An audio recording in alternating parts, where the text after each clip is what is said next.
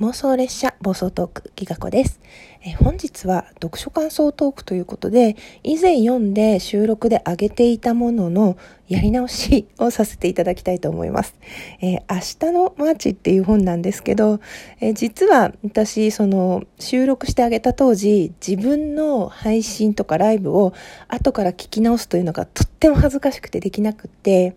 勢いで上げてたんですけど今ちょっとね、人様に聞かせるものだから待ってよと反省して、一度サムネイルを変えたり説明をつけたり、あと、ね、中身をもう一回聞き直したっていうタイミングがあって、その時に、あの、必要な説明をちょっとすっ飛ばして、おかしなことになっていたので、えー、そちらは消させていただいて、今回、再度語らせていただきたいと思います。まずは、あの、作者の石平さんという方ですね。え、この方、知ってる人は知ってるというかね、私は、あ、有名な人だなって感じたんですけど、の、池袋、池袋なんだっけ？ごめん、忘れた。あの、カタカナがね、池袋、ウエストだかイーストだか、あ、ウエストゲートパーク。大変失礼いたしました。そちらを書かれた作者さんですね。でこの明日のマーチの、えー、あらすじをかあの説明させていただきますと、まず、あの、4人の男性が突然、ある日突然、山形の職場を解雇されるところから始まるんですね。クビになる。で、それを張り紙1枚でされてしまって、ある日突然その年収200万円というね、その派遣でそんなに収入もない中、寮に住んでてね、そこにいるのにもう急に追い出されるっていうところから始まるんですね。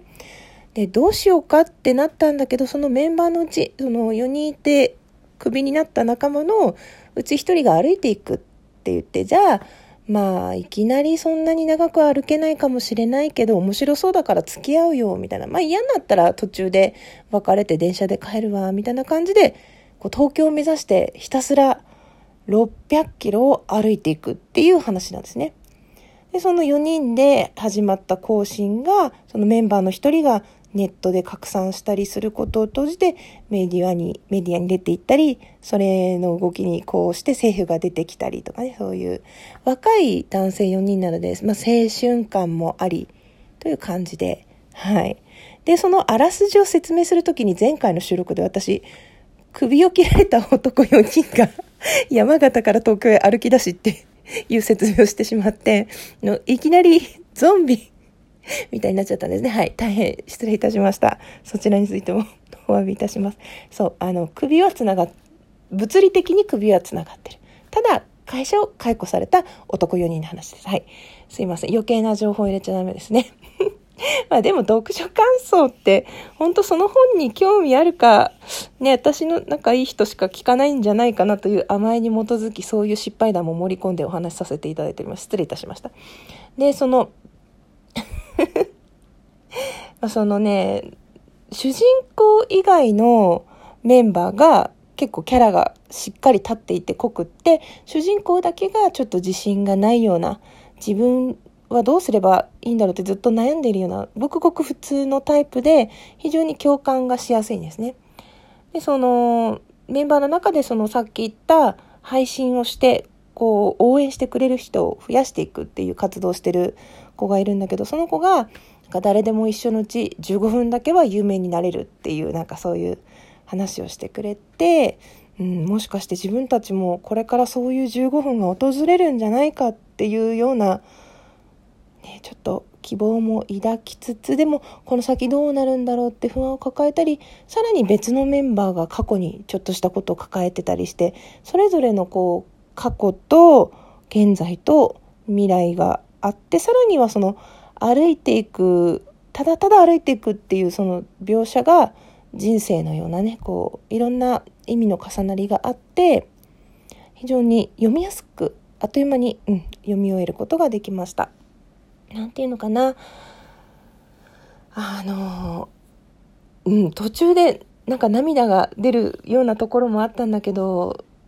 こう最初全然仲良くないんですよ。その4人が同じ寮を生活寮で生活してたんだけど。だけどその一緒に歩いていくことを通してその普段寡黙だった人がすごく知識があるって気づいたりなんかこう仲が悪いように見える二人だけど、その二人がいることで場の空気が和むんだなって思ったり、本当にこう、青春？あなんかこういう関係性っていいなって思いながら途中で一人抜けるってなった時も、お前がいないとダメなんだ、みたいな話があったりね。もうそういう話がすごく、うん、いいなって、素直に受け取って読むことができましたね。うん。そのメンバーがその、ね、特に、なんていうのかな、目立たない普通のごく平平凡々な主人公。そして頭が切れて計算高い、その配信するね、男の子。そして、ちょっとおどけた感じで、なんかひょうきんな感じの人好きな感じの子がいて、で、こう、無口な、その、キャンプとか野宿についてすごく詳しいんだけど、全然その自分のことを話さないっていう、まあ、その人が過去にちょっとしたことを抱えてるんだけど、まあ、その4人で歩いていくわけですね。いや、ほんとね、そう、自分だったらどうするかな、みたいのも考えながら、その、ね、メンバーと一緒に自分も歩いてるような感じで、うん、読みましたね。本当に最後すごくこう、いい仲間だなっていう感じにこう、まとまって団結していって、そのストーリーとしての着地点はきっと賛否両論分かれると思うんですけど、私はまあ、それでよかったのかなっていうふうに受け止めました。うん、本当にこう、外を歩いていて、じりじりとこう首の後ろを焼け、ね、焼くような日差しの感じとか、すっごい汗かいて疲れてるんだけど、こう、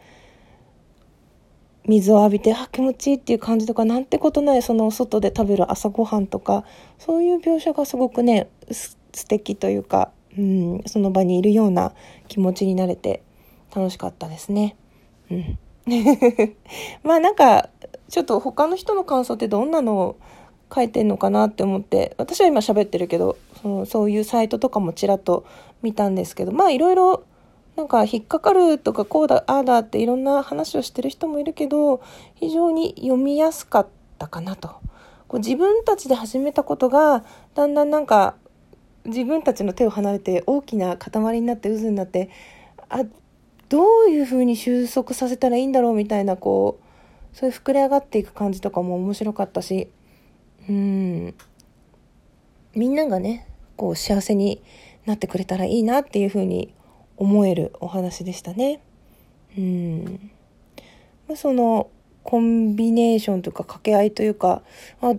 私は女性なので男性同士のその仲の良さっていうのは想像するとかこう人の話を見たり聞いたりして予想することしかできないんだけど、あ、結構面白そうだなっていうふうには思いましたね。そう。その山形からスタートして無事に東京へ着けるのかっていう、たったそれだけのことを、なんかすごく最後まで飽きさせずに引き込んでくれた一冊なので、ぜひご興味があれば、もう中古、ほぼ中古がメインだと思うんですけど、えー、図書館とかにもあると思うので、ぜひこの夏よろしければ手に取って読んでみてください。本当ね夏に読むのにおすすめの一冊だと思います。はい。最後まで聞いてくださってどうもありがとうございました。企画でした。